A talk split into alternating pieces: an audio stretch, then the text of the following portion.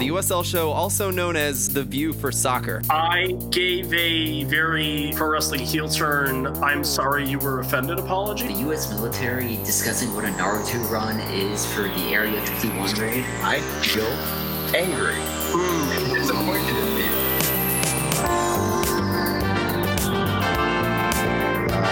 Uh,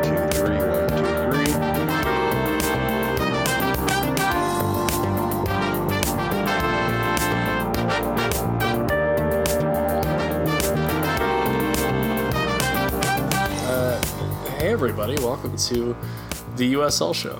Um, thankfully, not paid by the Charlotte Independent. Well, we wouldn't be anyway, but luckily not funded by the Charlotte Independents. More on that later. I'm your host, your favorite cheesemonger, Evan Malella. Hi, good to see you. Good to be seen. Gang is all here? Question mark. Um, new, new, new gang. Who knows? Gang's here. Uh, it's the one half of the stats department. Pony's here. Hey, how you guys doing? Good, good, good. Um, everything's normal in USL world for sure. Definitely an easy week for us. Um, the other half of the stats department, Ryan Allen's here. Hello, how is everyone doing tonight? Doing okay. Doing good. We're probably all a little bit busy playing Football Manager, I imagine, or at least three of us are. Uh, nope, four of us now because Kaylor finally got on the bandwagon. So I did. Yeah. That's Welcome good, to the that's first good. day of the rest of your life. Yep, there's the gateway drug, baby. Um, weekends and are I said his name, so I guess I'll introduce him formally. It is Kaylor Hodges, who has not gotten lost, hopefully, in playing as the Birmingham Legion in Football Manager yet, because he doesn't know how to download that pack. But that's Correct. that's the 200 level course. We'll get there when we get there. And then, last but not least, um, if there was a game called High School Band Manager, he'd probably be pretty okay at it. Um, he loves himself a good check pattern, knows how to write some drill. Maybe we haven't talked about it. Alan Underwood, Uh, yes, I have in the past written drill, and I never want to do it again. nice. yeah, I, it's it's this is this is I I would love to see the overlap of who this is for. on this podcast. Um, it, it's like fun when you start because there's a bunch of X's and things and you can make stuff move, but then you have to realize that you're kind of doing that to make it work in real life and like with attention spans and human error and things, and then it becomes a lot, a lot less fun. Especially if you know the kids, you're like, I don't want that kid doing that move, and there's no way to get him out of that spot. So I And guess And actually, we're- you know who's been that kid doing that move? Kaylor's been that kid doing that move. That's true. Yeah. And this is where I this is where I ask you: Are you a Pyware kind of guy? uh, yes, I bought Pyware specifically because when I was in college, they made me do it by hand, and I was like, this is the worst thing I've ever done in my entire life. So Pyware and Sibelius are how I rolled when I had to design a show. And now that we're done with the podcast for the three people that just talked about drill writing apps, extent, my father would be so proud of me. Um, This is my degree. uh, you know, hey, for once, let's talk about the football, shall we? Um, I think we shall. The uh, the conference semifinals took place this weekend, and then were immediately kind of overshadowed by things that happened earlier in the week. For some teams, I guess. Um, I don't know. I I guess we'll start on the East Coast because why not? Uh, Kaylor, your boys, admirable. Still a one 0 loss to the uh, the stacked Tampa Bay Rowdies at home. I mean, um, I said this on um, many of platforms at this point. Sure. I'm very proud of the boys and the work that they did. I'm very happy with what they did, but that game could have lasted for nine more games, and they were never going to score because they were never put into a pos- position to score. Yep. Because I mean, I love the man. Tommy Stone is a great human, and he has built a wonderful culture here in Birmingham. And I think he does have some tactical genius in there, just not when it comes to big games. Hmm. There's one thing that him and Pep Guardiola have in common: is that they overthink the big one, and it's just that match was just like it and it was the same thing that we saw against Louisville City of the entire match it looked like they were playing for extra time or they were playing for the draw or they were mm-hmm. praying that they could get the penalties because he ne- he would rather lose 1-0 than try to win and be blown out 3-0 or more. Mm-hmm. And no matter what you're going to lose, who cares about the score line? Just try to win. And that was that's a lot of the frustration of the Legion right now. Yeah, and to me, I think Well- the dangerous part from playing Tampa is you can't let them score first. Because Tampa Bay has won every single game this season where they have scored first. So it's kind of one of those weird scenarios where they're a very good defense, but if you could get the first goal, you actually have a good shot, but you can't give up that first goal while trying to score first. I mean, I think Birmingham trying to, I mean, I think trying to play for maybe a counter goal is the best chance to beat Tampa this year. But I'm not quite sure Birmingham's the best team to play for a counter goal against Tampa here. Hmm. But They- I don't, yeah, I don't really have the best. I mean, I see I see a Birmingham game maybe every other week type one, so I'm not quite as versed as their ability to play counter, but I don't think that's quite their forte from what I've seen. So it can be. They just chose not to. Basically, we are very good at building from the back, specifically whenever we can get the ball to Johnny Dean, which, as we saw from this last game, except for one occurrence that happened, I think, around the 30 minute mark. Um, basically, Johnny Dean so pretty much single handedly, along with Anderson and shut down Leo Fernandes. I mean, he had no impact on the game whatsoever because he is that good defensively. And Johnny Dean might be the single fastest human in the USL, and I'm willing to defend that till the day that I die. And we just never try to get the ball to him. When he has the ball at his feet, he can do wonderful things, but instead, the Legion tried to go for the miracle long ball, the prayer ball that they hope would get over the defense. Well, for some reason, we forget that Forrest Lasso is seven foot 20 mm-hmm. and the ball's not going to get over his head. And so, really, the way to beat Tampa Bay to me is maybe go for the long ball, but don't put it on. Don't put it in the air, mm-hmm. because JJ Williams is tall, but Nico Brett is not. if you want to beat them, go to the ground, play low crosses, and hope it doesn't get blocked along the way, because that's where we had the most success whenever JJ Williams was not being marked by Forrest Lasso.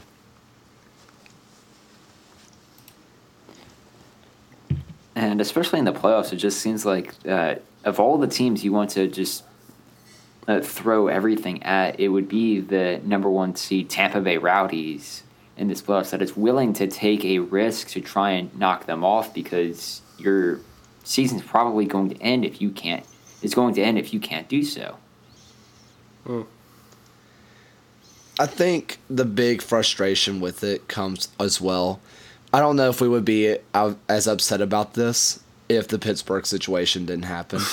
because, I mean, at this point, us beating Tampa Bay, our only chance to get our first playoff game at home would have been the USL final.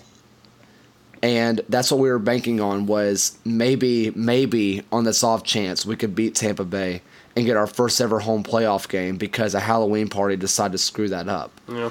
And then we didn't even go for it. And I think that's really what caused the massive amounts of frustration because we moved on to the semifinals, but we didn't win to get there. So it felt like we were just there to play and not us earning our way, if that makes sense.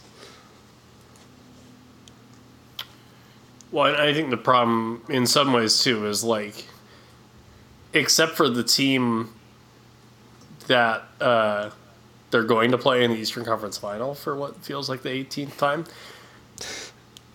Every team's version of throwing everything you have at Tampa Bay isn't as good as Tampa Bay throwing everything they have at you, just because of how deep they are. So it's this weird like you almost kind of admire Birmingham for not caving. Um, and then it just comes down to okay, is there going to be a chance for you there? No. And hopefully, you know, who knows? And, and I think Danny Cruz has a little bit more just ungodly firepower at his disposal on his bench and, and maybe in the team in general when it comes to finishing. Nothing against, you know, JJ Williams, but we'll see. Because, well, especially after everything we found out in the last week or so about the Charlotte Independence and their front office, Louisville City eliminated them from the playoffs, which is good. Thank God. Good lord. Um, we'll talk about the game first, I guess. Uh, Cameron Lancaster from the penalty spot. Did everybody? Did everybody see the penalty? Not the What actual was- kick. Kick was good. Kick was really good. Cam Lancaster good at finishing. Who would have thought? But the actual infringement itself. Did everybody? Did we all see it? Yes. Correct Yes, me if I'm wrong. Yeah, but was that the one that was like on the edge of the box that could have been considered a It free was kick it was or a pin? initial handball at the edge of the box, and then a second little head pat to the ball uh, inside of the box, and the referee awarded the the foul. I guess according to the second one, I, I, I suppose continuation is a thing too, and it was a foul that kind of on the ball that started outside the box and then continued into the box. I don't know. Um, I, I wasn't I wasn't necessarily mad about it being called a penalty just because the the first one I guess you can kind of argue that it was a natural position for the defender's arm to be in, and then the second one it looked like he just kind of like booped it, um, which isn't you're not supposed to do that with your hand in in soccer match. Um, but Cam Lancaster finishes, and now the Charlotte Independents are not getting paid. So um, there's that. Yeah, I think you're only Charlotte's one of those weird teams. Whoop. Cat. I'm not coming over. But Charlotte's one of those weird teams where you want to root. The players are probably some of the most rootable players in the league, and the Yeah. ownership is the exact Everything else. opposite. So it's really hard to figure out what I like to think about Charlotte because I would love the players to go on a deep run and win a cup, and I don't think there's. I'd rather see some obscure MLS two team who doesn't seem to care about anything win the cup than D'Amico Yep. win the cup. Yep. Yep. Yeah, I think booping is only allowed on dog noses, not so much soccer Yep. balls in the box. Yeah. Yeah. Yeah. yeah. Um, Especially San Diego supporters groups dog noses. Too. Correct. That's- Correct. The Yeah. cutest of dog noses. Um, yeah, I thought it was maybe a little bit unfortunate. I, I don't think this is one of those ones where Oh, it's like sure. blatantly Yeah. obvious or the guy trying to make himself bigger or trying to punch it out of the goal. You know, but you know, you, you, you kind of feel bad, hard done, especially at the end of the game where there's not a lot of time to like Right. pull even. When he ends up kicking the penalty in like stoppage time, you're like, oh, okay. Yeah, and like I, I saw it after the fact. So I was like, oh dang! So something happened.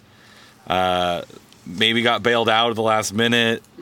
Um, But I mean, it's one of those with with a team like Louisville. Like, you know, sometimes the ball, ball bounces your way, sometimes it doesn't, and in the playoffs, it seems to bounce Lou City's way more often than it doesn't. Um, and again, they're in. Yeah, you said like the 18th time. Um, might as well at the beginning of every season just put Lou City in the Eastern Conference Finals, and then everyone else can battle it out for that second spot. It seems like, Yeah. Um, and even that group is getting a little bit shorter, right? unfortunately.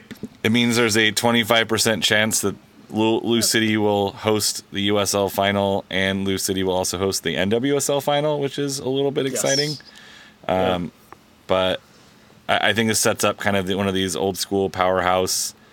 Tampa Bay has to either get over the uh, perennial uh, winner in the league to kind of get that next star or first star, depending on how you want to debate that. Uh, but I think it sets up a really fun matchup where two teams where at the beginning of the season, I think most people would have been like, yeah, this is a pretty fun Eastern Conference.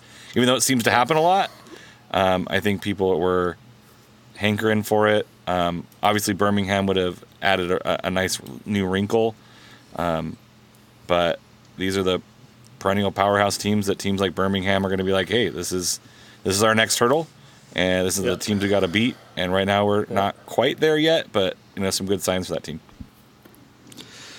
you know, preseason, this is exactly where I thought this, I mean, Eastern Conference was going to be. The Western Conference is vastly different, but we'll get to that in a little bit. But, I mean, this Eastern Conference, this is pretty much the exact matchups I thought we were going to get. I thought it was going to end up being Birmingham versus Lou City or Birmingham versus Tampa Bay. And I I didn't think Charlotte was going to be up there. I thought it was going to be Pittsburgh up there mm, instead. But I mean, the Eastern Conference, I think, maybe proves how dominant they are at the top. Yeah. Because we, at least for me as a person on the East Coast who doesn't watch as much West Coast as I would love to, it always felt like the West Coast was so wide open that even though El Paso and Phoenix Rising were a thing, they never felt like, even though they secured their division, they never felt like they ran away with it the same way that Tampa Bay did. At least watching them, it felt different. And I think watching Lou City and watching Tampa Bay, it they just show why they are the class of you know the East. Really, I mean they are the beast in the East for a reason, and I think no matter what happens, they're probably going to be the favorites going into the USL finals. And Louisville just knows what they're doing once they get into the postseason. It's no surprise that they've always made it to the Eastern Conference final. Well, pretty much every time they've made it into the postseason. Say what you will about the penalty kick at 89 minutes. Uh, the response, the easy response to all that is Charlotte also had 89 minutes to change something about the game, and they didn't. And if you don't want the game to be decided about a penalty kick, they had their opportunity to do so and couldn't take advantage of it. There's a reason why these teams who make the Eastern Conference final are here year after year. It's because they know what they're doing. It's the same argument with Maybe like, I just don't. it's the same argument with like a bad Sorry. call. Like you have to be a good enough team to overcome like a bad call um, or a controversial call to be a little bit lighter to maybe a referee. Like if you are yelling about one call, it means you didn't do what you needed to do to win outright. Because even then, that's giving you, you know, maybe a draw instead of a win. But I think uh, Ryan's right. Like you, you got to do more when you have the opportunity, especially against a team like Lou City. I think it says a lot too. Whenever maybe I just don't follow any Charlotte supporters, or maybe they none of them are left Yeah, because say they have think- Rain and Hyde. Yeah, yeah Um, n- none of them are. But even even the front office SGs didn't even come out and say that was a bad call. Even they knew. You know, I I think you could argue the call of was it in the box, was it not in the box, what was actually the foul here? But no one argued that it was a foul. And it was so close that you can't even say you can't say without definitive doubt. I mean, to pull up replay of like NFL or uh, NBA, whatever, it was like it, you couldn't go back and change that call if you tried. Yeah. Yeah, I mean, there absolutely Um, have been games in playoffs where if there was VAR, the result would have been changed or different or something along those lines. I mean, kind of thinking of going back to Phoenix RGV when that one, I think if there was VAR, Phoenix probably advanced in that one. Or even going back one more year, the Phoenix Sacramento. If there's VAR, that game goes to penalties. Phoenix, you're at the middle of a lot of stuff here. Congratulations. But I think if it's one where if you watch the replay and it's not that was obviously the wrong call, you can't complain too much as a fan. Yeah, you could complain, but unless you are 100% sure, no matter what, the call is going to be overturned, if you lose after a questionable call, you still lost. I mean, that's just the way it works. If you lose after an obviously wrong call, sure, complain because you probably would have advanced if there was the review system, but for the most part, I think complaining about the refs is kind of a cop out to my team didn't quite play up to the level I wanted them to, and a few maybe shouldn't have been that way calls cost us the game when there's 20, 30 other plays that if you would have played to the extent that you know you're capable of, you would have probably scored a goal and changed the result in some way, shape, or form.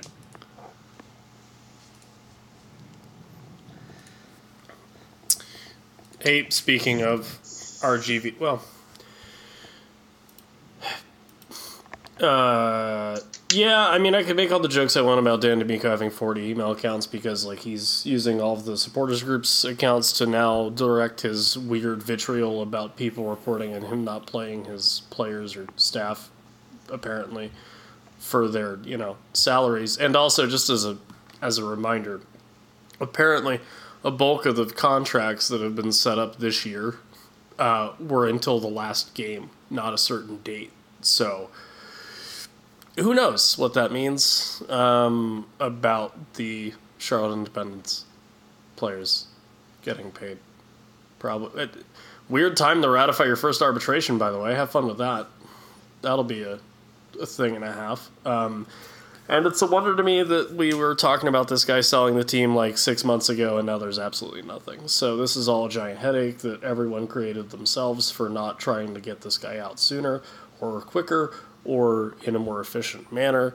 And now we're stuck with uh, his very vocal, very nice, very um, lenient. Because if I I don't know. I, I, I like to think if maybe 70% of the league are people that care about that, even though that number seems to be dwindling by the day when it comes to the Charlotte Independence, were put in that same situation, you would just leave.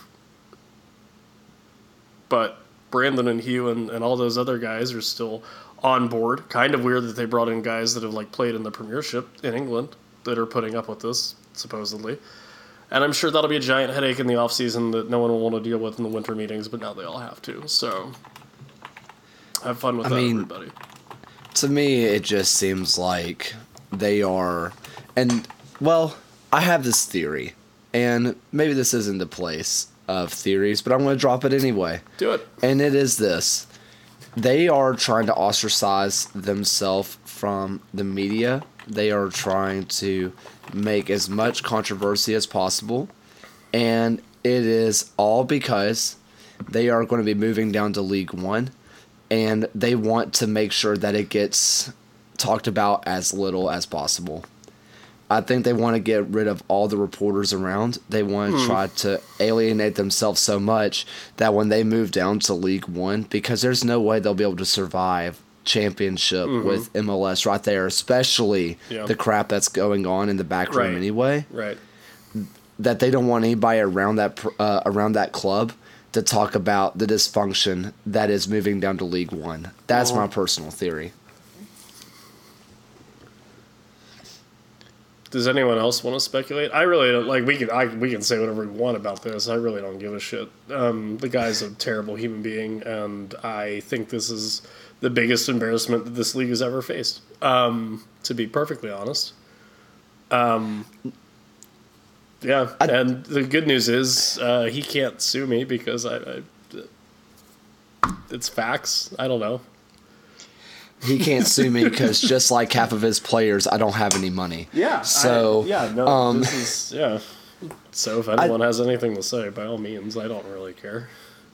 Yeah. this is something that's been bothering me, and this is the last thing I'll say about it. And the league acts like they fixed the problem. I've hmm. seen multiple things come out from people who work for the USLHQ that are like people are like, "Well, get him out of here," and they'll post the article of like six months ago saying, "Well, he is out." See, no, he's not. Stop. Yeah. Stop saying that he is out when he is still sitting in the press box. Yeah. Stop saying he is out when he is when he has checks to write but refuses to write them. Mm-hmm. Just because he doesn't do his job doesn't mean that he doesn't have the job. Nothing, I hate nothing says I'm a stable person and a really great owner when you're busy trash talking one of the only dedicated beat reporters in USL that's actually getting paid to do her job so she can devote the time to your team that all of us would love to have. Would have loved to have that. But no, let's get mad at Ashley for doing her job and doing her job very well. Um, because you know, like like when someone's like, "Hey, you're not doing this thing," it definitely makes it seem like you're doing that thing that you're you know supposedly doing when you're too busy trying to slander the person that told everyone that you're not doing that thing. Anyway, I'm going to take a second to apologize to San Antonio, RGV, Orange County, and Oakland Roots for putting that in between talking about their matches because honestly, they're probably not really thrilled with being affiliated with it either. So, sorry to the Western Conference teams that played in the conference semifinals on Saturday, November 13th. And unless Alan or Ryan would like to pile on, one way or the other. I mean, I sometimes don't eat cereal with milk, so Wow. same. Wow. So we're just gonna throw that hot take in there to different, like to, we'll move that, and then I'll be the next. Yeah, yeah, yeah, yeah. We'll we'll put a we'll put a timestamp uh, in the description and when we release the episode where it'll cut out at X point, and then as soon as Alan says, "I sometimes eat cereal without milk," that'll be the Independence cut, where everyone in the USL front office and the Charlotte Independence front office can listen to it after that that part takes place. It's like their safe word. Um, yeah, yeah, yeah, yeah, yeah. Is cereal a soup? No, no, no. Yes. No, no, it's not. No, What name me one soup soup? company that makes cereal. You can't.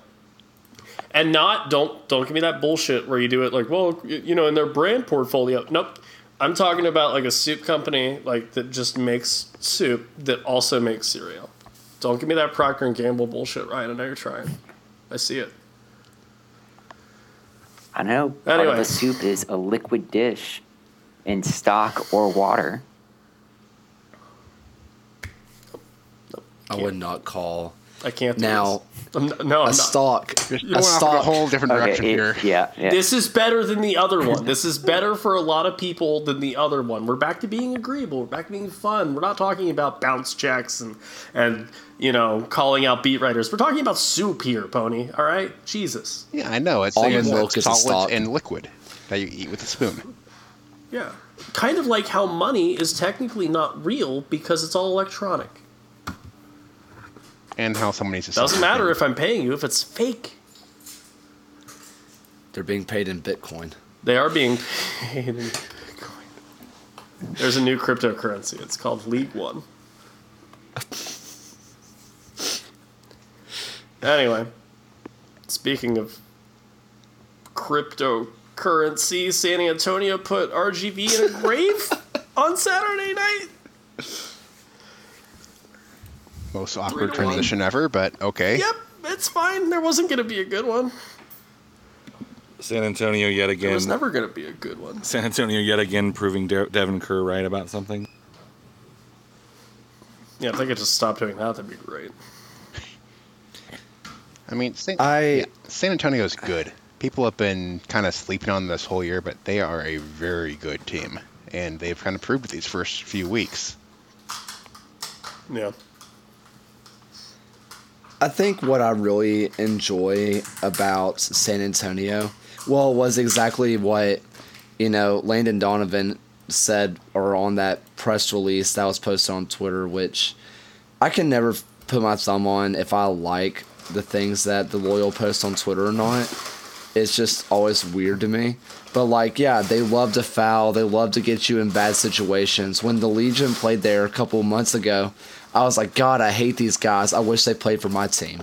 You know, like they're they play just a little bit dirty. They get under your skin, and yeah, just watching that, watching the match uh, the other day, it was like you could tell that RGV was just frustrated to be alive, and as a neutral, it is so much fun to watch them. It's like they waited. They had like an extra gear that they're like, let's just get to the playoffs, and then um, they put in an extra gear because like watching them play San Diego, I was very impressed with that amount of energy and pressure they started the game with, and they're like punching teams in the face that aren't expecting to be punched in the face by San Antonio. Um, and maybe San Antonio taking a little page out of like a Lou City playbook where it's not necessarily about always winning your division or your conference. It's about putting yourself in a position to be successful in the postseason, uh, and then making sure you can go go deep in that postseason. And like San Antonio looks like real good. Like if Phoenix and El Paso were still in, like San Antonio would for sure be like a a pick for people still because they're playing a, a type of soccer that is like it's almost undeniable. Like they're just they believe that they're better than you. And they're going to play like they're better than you, both offensively and, And they defensively. mostly are. Yeah, I Yeah, mean they're yeah. they're s- like I, I don't think at the beginning of the season people were like San Antonio is going to be you know uh, amazing this year. They're like, well, San Antonio's going to be San Antonio. Mm-hmm. We'll see what happens in the postseason, and they are showing up and showing out this year, and that's I mean that's a good thing for that that franchise. I think they've deserved it um, and I, I think they're a fun team to watch. Um, they were aggravating against San Diego for sure, but watching them play with the same thing. Like, yeah, I I would love for that to be my team. Like, they score goals. Yeah. They defend like crazy, so you like both ends of the pitch. They get you hyped up about both ends of the pitch. Uh, they play for each other. Uh, you can tell that they have this like cohesive unit that really hypes good play, and it's just it's it's just a fun a fun team to follow. Uh, so it's not surprising that they're doing this well in the postseason, um, and I think Orange County is going to have their hands full uh, at home next week. It makes me regret picking San Antonio as my first pick of the uh, Survivor pool because this round would be the round I'd really would have preferred to have taken San Antonio, and now due to the process of elim- elimination and who I think is going to win the cup this year, I'm pretty much by default having to take OC and hope that they manage to take off an upset over San Antonio here. But yeah, they've looked the San Antonio FC has looked like the most complete team in the Western Conference this year. Arguably, the uh, one team who really hasn't had any difficulties up to this point in any match that they have faced to this round. But it'll be interesting to see going forward how they can kind of sustain that in the West Final and potentially the USL Final. Something that always impresses me about San Antonio, and uh, what I'm really impressed with through throughout the entire season is I and I don't have like FOTMob or anything up. I have my stat sheet, which might be wrong, so I could be totally off here. So somebody can correct me. But they're averaging just under two goals a game on like 44% possession, which is one of the best in the league to one of the worst in the league. And I'm one of those people that will scream from the top of the rooftops that possession is the most pointless stat, and you shouldn't use it to say, well, this team dominated. Because, I mean, if I remember correctly, San Antonio only had 33% of the ball, scored three goals. It does not matter. And I think what makes San Antonio so impressive is that yeah, their defense is awesome. It gets under your skin. They press the crap out of you out of the final third, and or in their in their attacking third. So they win the ball back in dangerous areas, and they just shoot the ball immediately. And if you just look at if you just look at possession per goal ratio, they have to be the most efficient team in the entire USL. But it feels like they also get all the shots in the world, and it's mm. so strange to see. But it's really impressive to watch. Yeah, San Antonio, 29% possession against San Diego and had more shots on target. Like 3 to 1. Like yeah, 29 and I think 33, you're right. It it's like was it's insane. yeah. It was uh it was thirty three percent possession against RGV and thirteen to nine on shots. Six to three on shots on target, in fact. so that's stupid. Um, and also to Alan's point, like Jose Gallegos has played there for a little bit now, and he's hella fun to watch, and so that would make me want to watch this team even more. It, it's it's a good time. Also, just as a as a really nothing side note, um, Elvis uh, Amoh had the best penalty I've ever seen in my life. He literally could not have put that like any farther into the top corner of the net No. and it was actually kind of fascinating that he did that because it meant basically nothing. Actually, that's no, yeah, it meant nothing. They were down three nothing, and he was like, "Let me just hit this really sweet penalty," and and I almost feel bad because if it was in the other game in the Western Conference, better transition. You're welcome. Thanks, everybody. Uh, then it would have mattered more if it happened in regular time. Orange County 6 5 over Oakland Roots, uh, not after regular time. That's a penalties final. So it's a 1 0 win for Orange County. And they will move on to the conference finals. This would have been a really crazy story for Oakland Roots, by the way, who uh, beat El Paso so bad in the conference quarterfinal that Mark Lowry had to move to Indy 11 or something. Yeah, there were a few odd moments in this one late. I mean, there's a goal called back for offside that was rightfully called back, and then, then the penalties. If you're watching that one, the winner was originally blocked but called back for keeper moving up too soon, which if you watch it, yes, they did. Do you want to argue it's a dumb rule the way it happened? You could do that, but Sure. technically, it was the right call.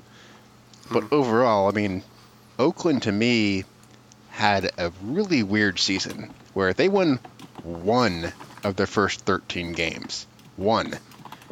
At that point, it looked like they're more likely to get like wooden spoon than they were going to not only make the playoffs but even win a game and take someone to penalties in the second round.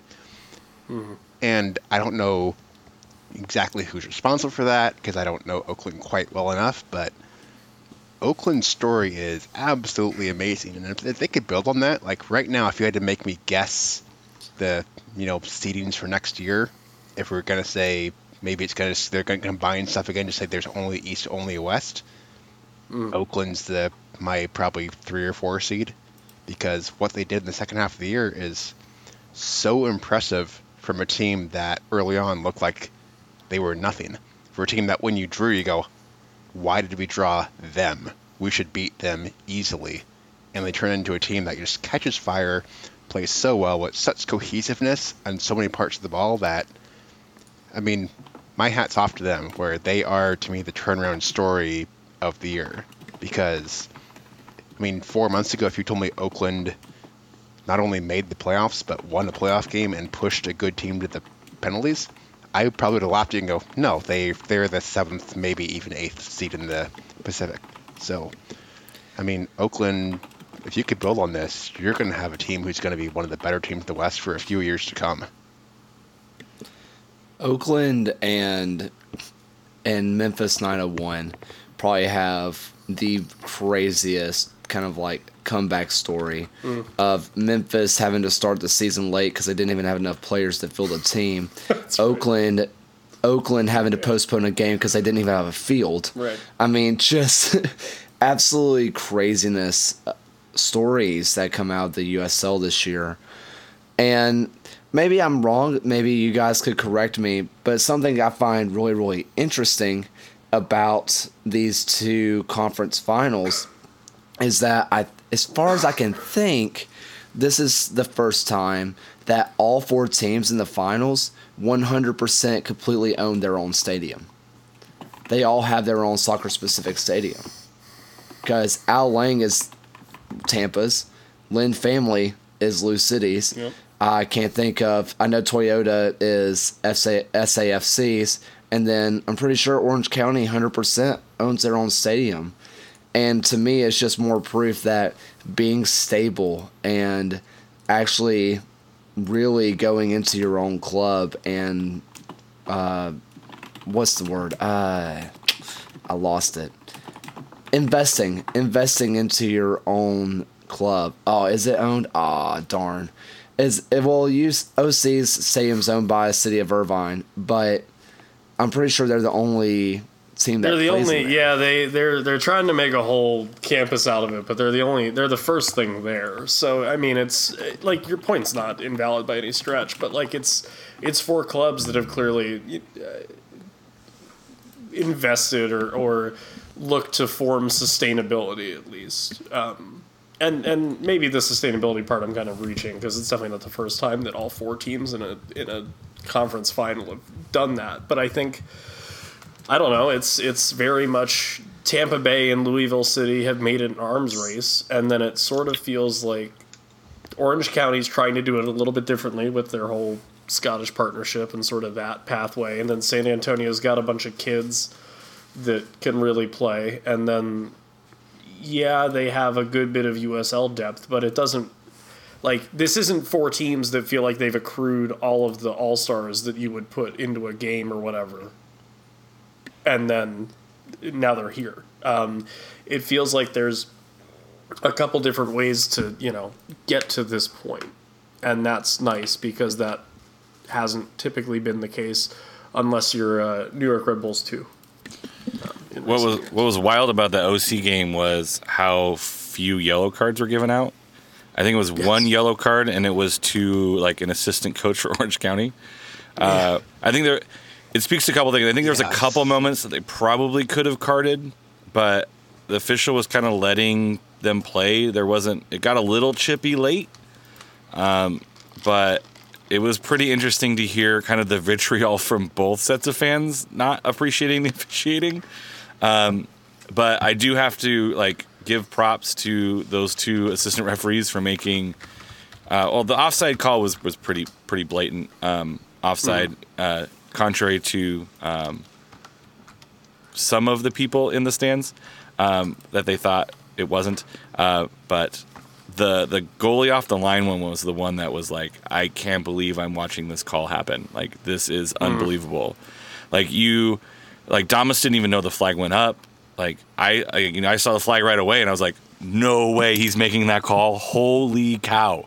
And you know, we pulled it up on an ESPN Plus in the press box, and we're like, yep, he was right. Like uh, chatting with uh, some of the Oakland folks who were there for, to run their social media accounts, and it was it was courageous of those officials to be right in that moment and to make that call. And I know we lambast pro referees a lot for making questionable calls or misapplication of rules or whatever. But to see someone make a call like that and be right and be willing to make that call, like congratulations to that officiating crew for doing that and like more power to you for I mean, they were getting gruff from Oakland. They were getting gruff from OC fans as they walked off the pitch too. Like no one was happy, but like they showed up, they made those calls, and they were both right. And um, weird game, um, some pretty good penalties. Like goalies guessing the right way and just can't get to them because they're hugging the post or they're roofed. So uh, as in I, I appreciated not having a huge rooting interest in either of those teams, so I didn't have to bite my nails as much. But uh, yeah, an hour and a half of no goals, and another half an hour of no goals, and then to end the game on those kind of dramatics uh, was was a, a heartbreak for Oakland. You hate to see them go down like that. Um, very rewarding for Orange County. They've been in the league for a really long time.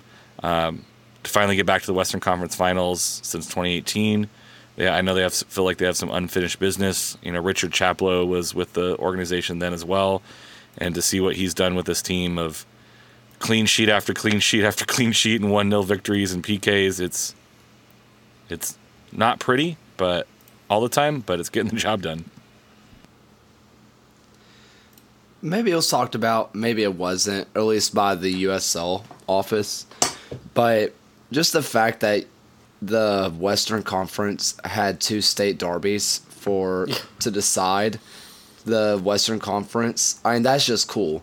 That you knew no matter what was going to happen, it was going to be Texas versus California, and I don't know. There was just something very fun about that to me, and I feel like that didn't get picked up very well. I know the Texas one did, but mm-hmm. I mean, Oakland being North North Cali and O or Orange County being South, you know, Cali maybe just feels like two different states. But I feel like that should have been made a bigger deal than it was. Um, Yeah, so your conference finals are set. They'll probably be pretty good matches. Uh, Louisville, Tampa Bay. Then on the other side of things, um, Orange County and San Antonio. Um, real quick, guys, do we have any any predictions? Is that giving away too much for the for the survival picks for everybody? I mean, I think we've been making them on this, and of course, we're willing to say we could change stuff if something pops up last minute, but we've been making them. I have to. and I have me- to figure out who I haven't picked Yeah. yet. Uh, I could pull that up if you want me to. For me, I- I have so far picked. I picked Orange County and then Louisville. I am actually going to take Tampa Bay this round.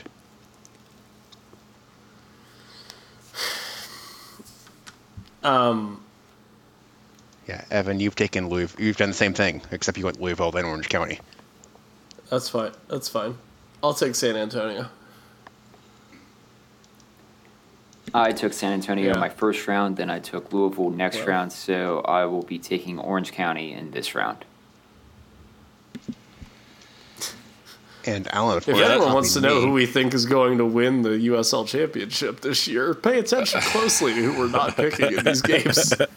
That's the, Yeah, that's like- Alan, of course, There's copied me and also in Orange that County, plays Louisville. in so. Tampa Bay that, that we have not talked about. Um, Yeah, my picks were the same Well, as I mean, ponies, and this is this is like Okay. what's left is do you pick do you pick Tampa Bay now because you think they're gonna win and you just hope San Antonio wins and so you have a pick, or do you pick San Antonio now thinking that Tampa Bay is gonna win so you save that pick for the East and uh, I'm gonna make things interesting, Pony. I'm gonna go San Antonio. That way, uh, Okay. if we go if we both survive then we're we're we're, we're good so i'm not going to follow you into the fire into the finals because then i would have to pick if san antonio won then we'd be picking the same team again in the finals so i'm going to say san antonio that way there's a little bit of drama there oh man, I've I'll essentially come up with just made a lot of San. Antonio fans kind of mad at me, haven't I? Eh, well, I'll, I'll just if if we both make the final, if I think well, I'm gonna make some final tiebreaker questions because otherwise, it's gonna get It's gonna chaotic. be gonna be kind of quiet around here. Yeah. We'll see what Phil says. He's one of the lucky ones who actually Yeah, has picked that- an eliminated team because he went Charlotte, Orange Yeah. County, so he has three What options. a guy. Lucky him. yeah i was kicking myself for not picking charlotte first i was like ah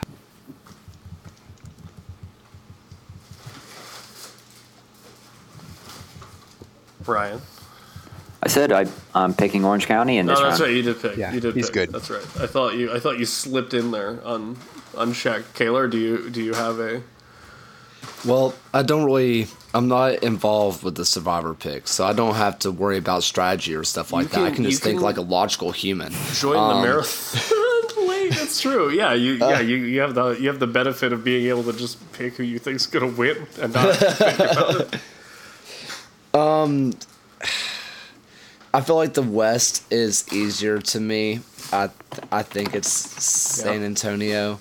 Yeah. I feel like that's the smart choice, but I don't know. I feel like Orange County has some magic going, but I'm going with San Antonio. As for the East, my God, I don't know. Yeah. I was pretty sure that it was going to be the Rowdies until I saw that Louisville City is paying for all of their supporters to go with their flights and the tickets and Yeah. everything. They're going to have a huge showing there, and there is a chance that it may be not half and half, but maybe 75 25, which is enough to make a massive difference. Yep. I don't know. You could flip a coin, and I could believe you. I think if any team's going to beat Tampa Bay, it's going to be Louisville. And I also think if any team's going to beat Louisville, it's going to be Tampa Bay. So Yeah. my gut is telling me Louisville, but I'm ready to be wrong.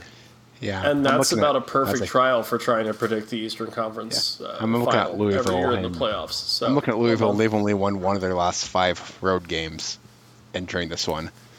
There's draws against Memphis and Atlanta, losses to Memphis and Indy, and they beat Birmingham in the last day of the year. So it's I, But this is Louisville. They win it's when it playoff matters. Louisville now. Yeah, it is now playoff Louisville. You've, you've forgotten that it's the it's the mighty Morphin Louisville City.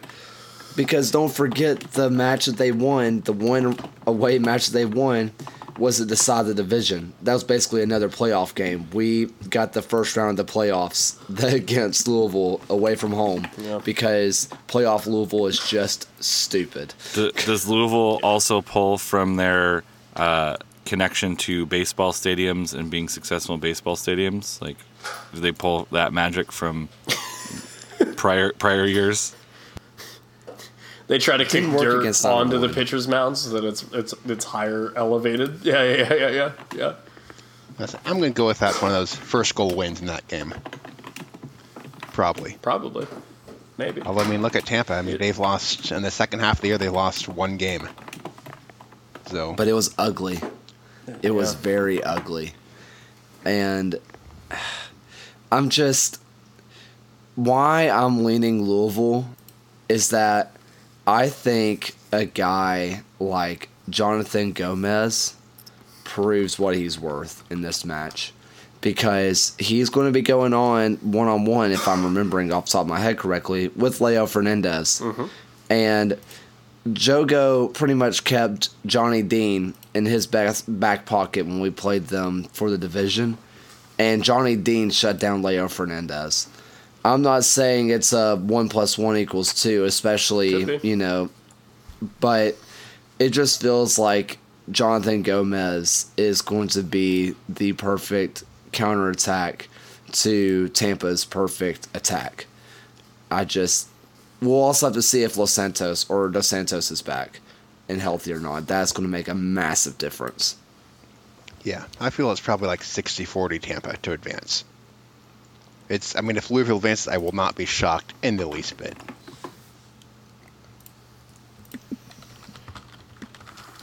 You can do the Yeah. prog- prognosticator um, thing of this is really going to come down to which individuals step up and and, and make plays.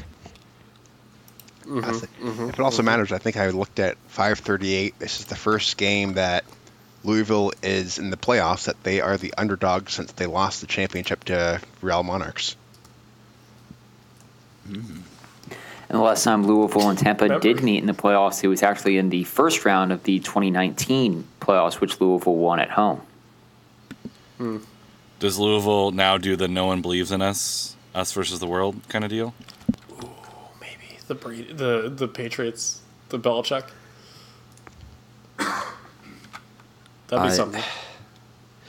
See, I'm also I, I feel the plot armor coming of of Lou City hosting NWSL and the The USL narrative championships in back to back weeks, and they prove that they're a soccer city and that they are going to be the gem of lower division soccer, and they will not go to MLS because they will not be tainted by what is happening there. I just feels like this is Jake Edwards just threw it in and was like, "This is happening. We're doing this." Mm. Mm. There you go. I didn't think that the hottest take is going to be that the league is fixing matches to prevent teams from going up to MLS, but there it is. There you go. It's probably true. See. Yeah, if they end up losing this match, Yeah. maybe their ownership says, "Well, this league is stupid anyway. We're going to, we're going to the MLS. We're taking our ball and running." Yeah. Maybe. Good way to end it. We'll end it there. Great. Good job, everybody. Um, yeah, uh, by the time you listen to this, Canada's on top of the World Cup qualifying in this region, which is awesome. Good for them. L- LA. Um, and uh, They already by the they already said you're sorry still about that. Yeah, they did apologize profusely. They for said it. sorry, Maple sorry, sorry, on its way. sorry. Yeah, sorry. Sorry. Not your buddy guy. Um, and uh, anyway, Ice Tech uh, something. yeah, yeah. Ending podcast is difficult. Watch the conference finals, and then we'll talk to you about them after they happen. Great. Thanks, everybody.